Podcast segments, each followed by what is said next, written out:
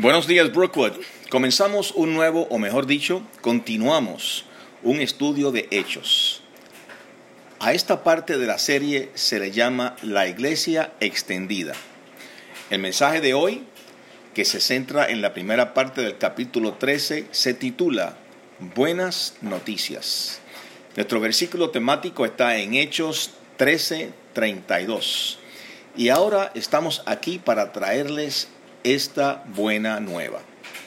La palabra griega traducida como buenas nuevas es euyalizo, que significa anunciar buenas nuevas, predicar el Evangelio o declarar buenas nuevas.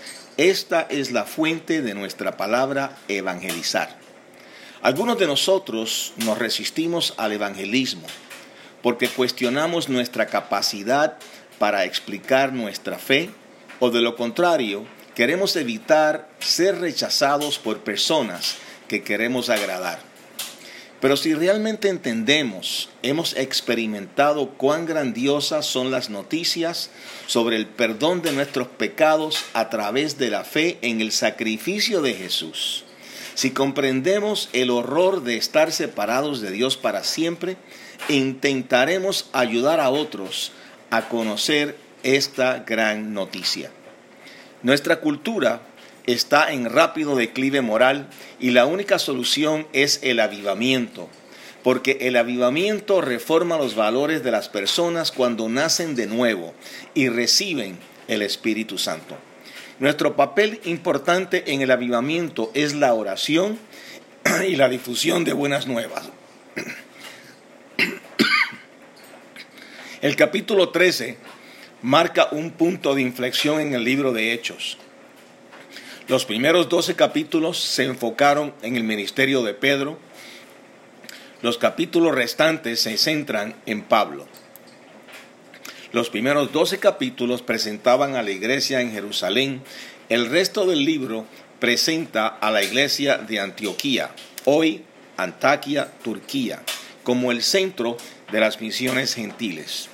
Antioquía fue donde los seguidores de Cristo se les llamó por primera vez cristianos. Eso lo encontramos en Hechos capítulo 11, 26. El primer elemento esencial del evangelismo es responder a Dios. Vemos en Mateos 28, 18 al 20.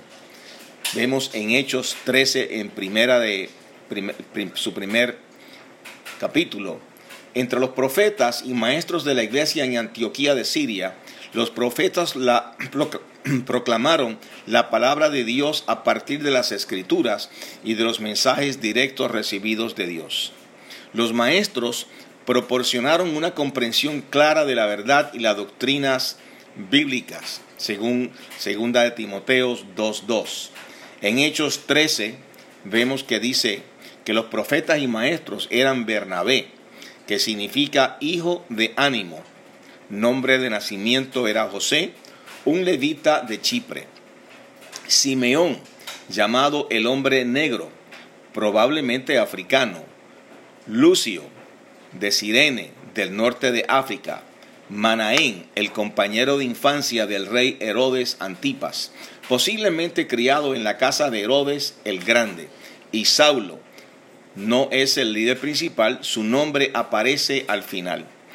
Este centro de evangelización fue dirigido por hombres de diferentes países, diferentes razas y diferentes trasfondos religiosos.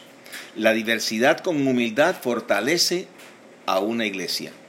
Lo común de estos hombres fue su compromiso de buscar a Dios para su dirección, no simplemente para formar sus propios planes y estrategias para el crecimiento de la iglesia y el evangelismo.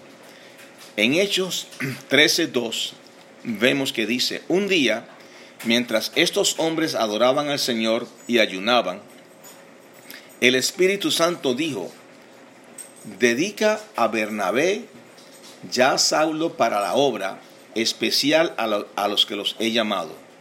Entonces, después, más ayuno y oración, los hombres le impusieron las manos identificaron, confirmaron el llamado de Dios, fueron apartados para el servicio de Dios para actuar en su nombre y los enviaron por su camino.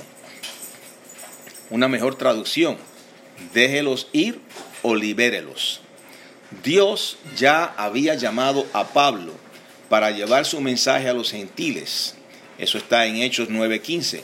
Aquí Bernabé fue identificado y comisionado a colaborar con él para alcanzar a los gentiles.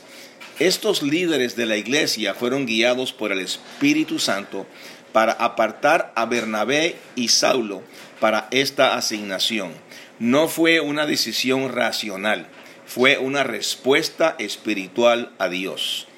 Cuando ordenamos pastores o misioneros, no estamos eligiendo a las personas más calificadas según nuestro criterio. Estamos reconociendo y confirmando el llamado presente de Dios en sus vidas, ya que está demostrado a través de su servicio. Si queremos que Dios trabaje a través de nosotros de una manera mejor, debemos dedicar más tiempo a la adoración, el ayuno y la oración para escuchar lo que Dios quiere hacer y luego seguir sus planes en lugar de desarrollar nuestros propios programas, esquemas o estrategias para servirle. ¿Cuál es el llamado de Dios a tu vida? ¿Estás respondiendo a eso? Otro elemento esencial del evangelismo es hay que confiar en el Espíritu. Este es el comienzo del primer viaje misionero de Pablo, según Tesalonicenses capítulo 1, 4, 5. De tres o tal vez cuatro viajes que él hizo.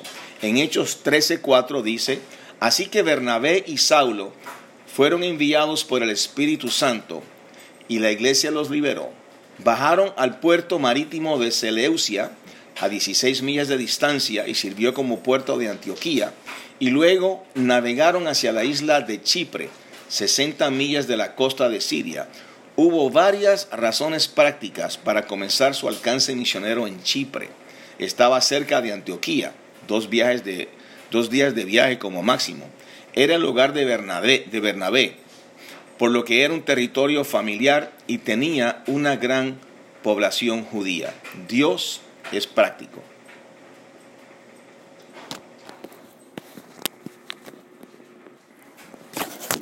Allí, en la ciudad de Salamina, principal puerto y centro comercial, fueron a las sinagogas judías y predicaron la palabra de Dios. Juan Marcos fue con ellos como su asistente para cuidar los detalles para que pudieran predicar y orar. Enseñar el Evangelio primero a los judíos que conocían el Dios hebreo y las escrituras se convertiría en la costumbre de Pablo a lo largo de sus viajes misioneros. No solo el Espíritu Santo seleccionó y envió a Bernabé y Saulo, el Espíritu Santo equipó a estos dos misioneros para explicar las buenas nuevas de las escrituras. Quizás aún más importante, el Espíritu permitió a los oyentes comprender espiritualmente lo que Bernabé y Saulo estaban diciendo para que pudieran creer y nacer de nuevo. Cuando testificamos, contamos nuestra historia de fe personal. El Espíritu Santo nos guía para decir lo que es necesario y nos recuerda las verdades espirituales que debemos hablar. El Espíritu también prepara al oyente y le permite comprender espiritualmente lo que se ha dicho. La salvación de una persona no depende de que usted pueda convencer a esa persona con la fuerza de su argumento. Solo necesita compartir lo que sabe que es verdad. El Espíritu usará las palabras que pronuncies, tu descripción de cómo la fe ha cambiado tu vida, para iluminar el entendimiento de alguien para que pueda creer. Por eso es importante buscar la guía de Dios sobre quién debe compartir su historia, sobre con quién debe compartir su historia. La persona que el Espíritu está preparando se interesará y comprenderá. Te pregunto, ¿Dios te ha dado una persona con quien hablar sobre la fe? Si no, pídele que lo haga. Empiece con una simple invitación a la iglesia. La persona a la que el Espíritu le está hablando vendrá. Un tercer elemento esencial del evangelismo es la respuesta a la resistencia. Cuando el pueblo de Dios busque promover sus propósitos, habrá oposición satánica. En Hechos 13, 6 y 7 nos dice, después viajaron de pueblo en pueblo a través de toda la isla hasta que finalmente llegaron a Pafos, la capital, centro de adoración de Afrodita o Venus, donde conocieron a un hechicero judío, un mago, un falso profeta llamado Bar Jesús. Se había unido al gobernador o procónsul Sergio Paulo, que era un hombre inteligente. El reino de las tinieblas está ansioso por influir a los poderosos. El gobernador invitó a Bernabé y a Saulo a visitarlo porque quería escuchar la palabra de Dios, interesado en nuevas filosofías y creencias religiosas, incluido el judaísmo. El gobernador estaba interesado en investigar esta nueva enseñanza religiosa. En Hechos 13, 8 al 11 nos dice, pero Elimas, el hechicero, como su nombre significa en griego, interfirió e instó al gobernador a no prestar atención a lo que Bernabé y dijo Saúl, estaba tratando de evitar que el gobernador creyera. Saulo y Bernabé lucharon contra Bar Jesús por el alma de Sergio Paulo. En Hechos 13, 9 al 10 nos dice, Saulo, también conocido como Pablo, estaba lleno del Espíritu Santo y miró al hechicero a los ojos y luego dijo, Hijo del diablo, lleno de toda clase de engaños y fraudes y enemigo de todo lo bueno, ¿nunca dejarás de pervertir a los verdaderos caminos del Señor? Bar Jesús no iba a escapar con una mera reprimenda verbal. Pablo reconoció que Elimas era un hijo del diablo e infligió ceguera al falso profeta como un juicio de Dios. En Hechos 13:11 nos dice, Miren ahora, porque el Señor ha puesto su mano de castigo sobre ustedes y quedarán ciegos. No verás la luz del sol durante algún tiempo. Al instante, la niebla y la oscuridad cubrieron los ojos del hombre y comenzó a andar a tientas pidiendo que alguien tomara su mano y lo guiara. ¿Por qué ceguera temporal? La gracia de Dios. Debemos rechazar los esfuerzos del mal para cegar espiritualmente a las personas y atraerlas al pecado, para evitar que busquen a Cristo, pero no como Saulo, a menos que el Espíritu lo guíe. Nuestra cultura glamoriza la inmoralidad, el materialismo, la sexualidad, lo que hace que las personas intenten satisfacer sus necesidades internas, espirituales, con distracciones temporales y mundanas. El entretenimiento de nuestro mundo se ha vuelto más extremo. Hacer alarde de las prácticas sexuales y morales públicamente que la Biblia condena. Burlarse de Dios y de su iglesia. Celebrar a Satanás en programas de televisión y películas. Incluso comercializar zapatillas inspiradas en Satanás. Debemos hablar en contra de tales comportamientos con humildad no con enojo y siempre desde la Biblia. Nuestra cultura está en declive porque los cristianos hemos sido intimidados para que guardemos silencio. No debemos callarnos, debemos confiar en Dios y hablar su palabra, motivados no solo por el odio al pecado, sino por el amor a las personas cuyas vidas el pecado está destruyendo. ¿Está usted dispuesto a abordar cuestiones que violan la palabra de Dios? ¿O es tu vida primero? Que Dios los bendiga.